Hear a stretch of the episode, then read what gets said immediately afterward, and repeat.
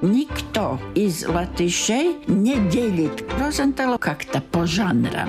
Обычно говоря о Райнисе, всегда начинаем со слова «мило». Александр Лейманс говорил, куда ты вообще суешь голову в петлю, там все негативные персонажи. Первые постановки были такие, которые многие даже не понимали, что за история, но интересно. И вариации на тему Ева с яблоком и змеем – это тоже Культурный код.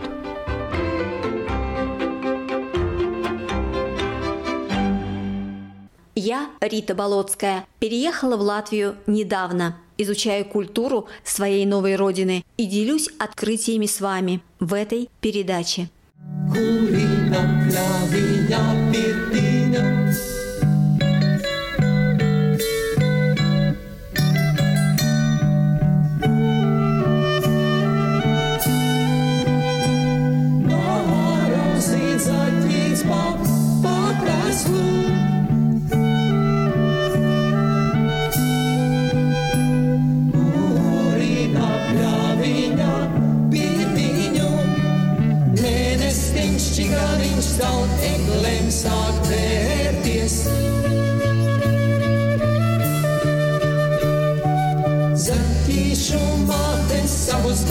pļaviņā pirtiņa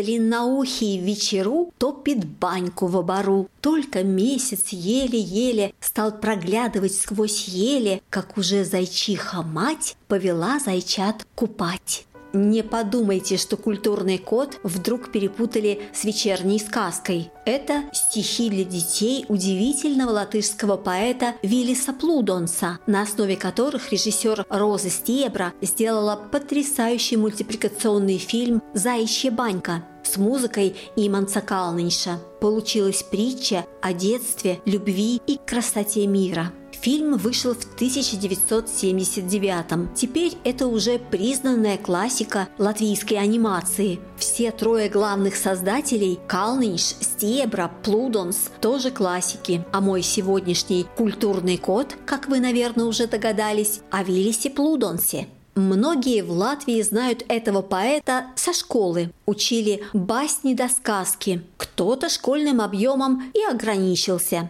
Но истинные знатоки поэзии не дадут соврать. Плудонс очень разноплановый, серьезный автор, мастер баллад и поэм, которого можно читать в любом возрасте. Знаменитый латышский актер Виллис Даудзинш сделал несколько лет назад интересный моноспектакль, полностью основанный на поэзии Плудонса и фактах его биографии. Честно говоря, не терпится дать вам послушать хотя бы один фрагмент.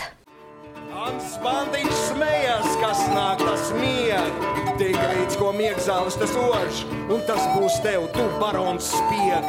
Bet barons dusmās zobus kož un kliedz, tiem uguns pirti kurt, šaut salvēm tos un cirst un durt. Un zirgam piešus iecirtis, pie šķūņa viņš jau pieskrējis. Te pēkšņi nozibs spraugā guns, un barons krīt, braucelē suns. Tā nokliedz Ants Bandiņš! Ants Bantiņš tā nokliedz, bet dragūni uz sienas čūni. Šaut salvēm sāk, līdz apklust visi šāvieni no sienas čūņa, kas pretim nāk. Un kad nu durvis vaļā lauž, skats baigu notikumu pauž, guļ beigti visi mežbrāļi, kā koki mežā nolaisti, bet viens vēl roku drebošu sev pierē ielaiž šāvienu. Tas ir Ants Badiņš!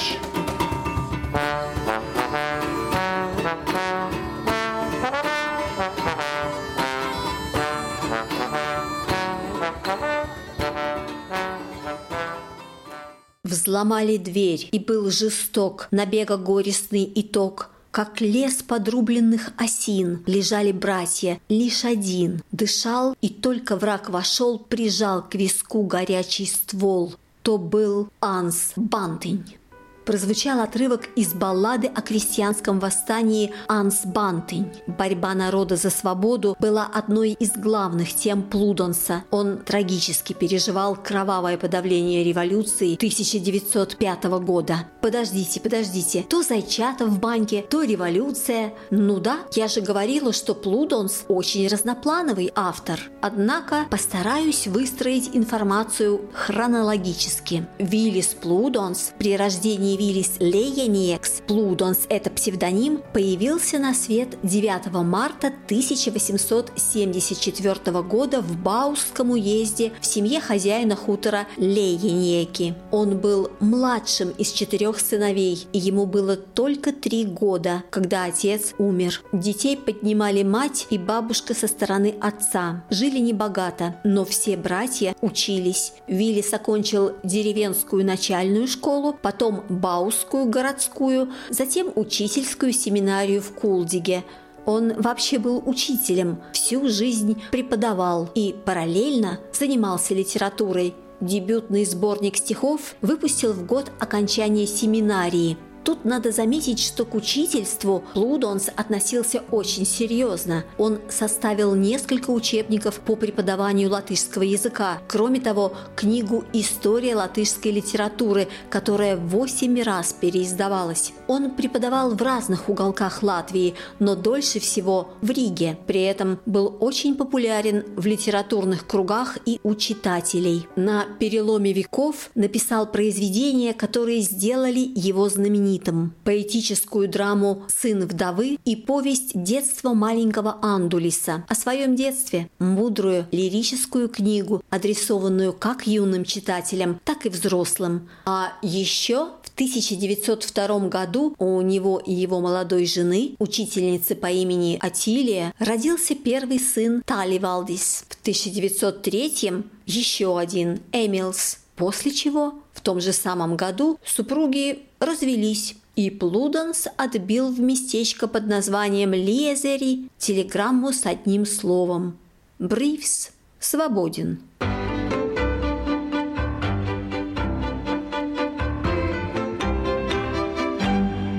О, ждущее око женщины, ты – обманно горящий берег, как весело шла моя лодка навстречу восходам, и что же? Немая щепа по чернеющим водам, ты – обманно горящий берег, ждущее око женщины. Это, конечно, Плуденс. Он, как и все поэты, отдал дань любовной лирике, а вот личная жизнь сложилась у него совсем не как у всех. В таких случаях говорят «правда невероятнее вымысла». Все началось с того, что он опоздал на поезд, которым должен был по окончании учительской семинарии отправиться на свое первое место работы – Пока в растерянности бродил по перрону, познакомился с господином, который позвал его в Лезери. Там тоже был нужен учитель. Потом в Лезери он влюбился в одну из своих учениц, юную Эльфриду Мелбарде. Совсем юную. Девочке было 12 лет, когда он спросил, быть может, когда-то она согласится стать его подругой жизни. Как позже признавалась Эльфрида, она не вполне поняла, о чем идет речь. Молодой человек пошел в банк объяснился с родителями девушки, после чего, дабы не компрометировать семейство Мелбарде, подарил Эльфриде серебряный крестик и уехал с твердым обещанием жениться, как только невесте исполнится 18 лет. Затем долгие годы писал письма. Отвечала на них порой мать юной особы. Ей жених понравился. Отец Эльфриды, напротив, отнесся с подозрением. А уж когда стало известно о браке с Атилией, и рождении детей, тут господин Мелбарда и вовсе вынес приговор «Верти хвост». Тем не менее, в 1903 году Лудонс примчался в Лиезере, а через год они с Эльфридой стали супругами. Прожили вместе до конца дней, вырастили семерых детей. У них было четыре дочки и три сына. Такая вот история.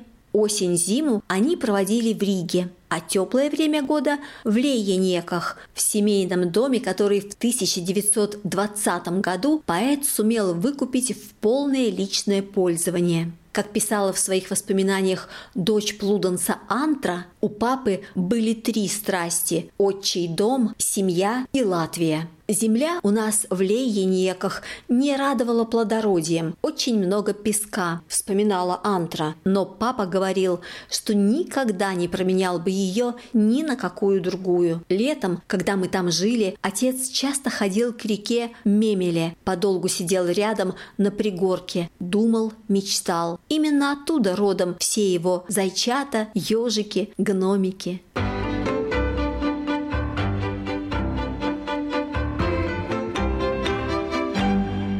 Я вас люблю, латышские селенья, Стоящие в просторном отдаленье, Под шапкой мхов, под благодатной сенью, Цветущих яблонь в сумерках весенних. Люблю берез, раскиданные кущи, Как острова они в жару влекущи, И берегов желтеющие кручи, Где ласточка птенцов полету учит, я вспоминаю с радостным волнением, как синий зной качался предвечерьем, как мальчиком, не знающим сомнения, я обегал вас, тихие селенья.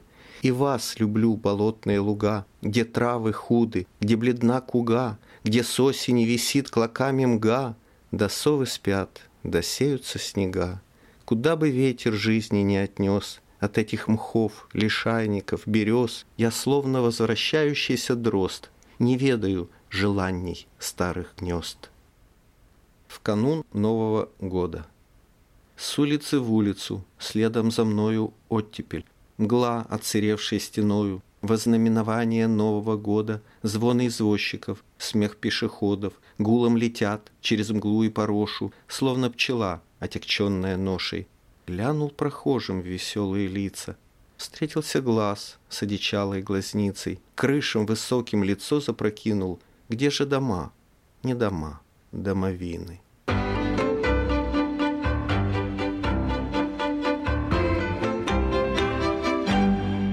На всякий случай уточню. Домовина – синоним слова «гроб».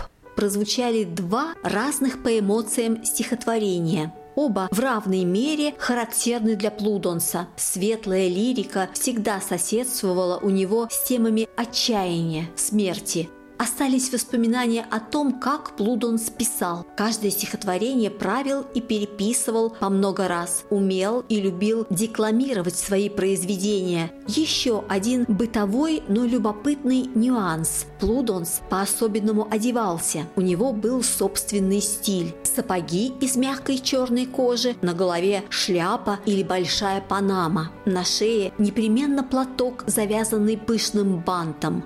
В 44-м, отправляясь вместе с детьми в эмиграцию, Эльфрида заберет с собой любимый платок мужа, его карманные часы, очки и собрание сочинений Плуденса в нескольких томах. К тому времени самого поэта уже не будет. Он уйдет из жизни в январе 40-го после двух сердечных приступов, похоронен в любимых Лейениках. Там открыт его мемориальный музей. Помнят ли, знают ли Плудонса в современной Латвии? Конечно. В нынешнем году, в марте, исполнится ровно 150 лет со дня рождения поэта. Наверняка будут и поэтические вечера, и спектакли. Например, уже известно, что музыкант Матис Жилинскис и артист Раймонд Целмс дадут весной 7 концертов, посвященных творчеству Плудонса. Будет там и такая песня на слова Плудонса.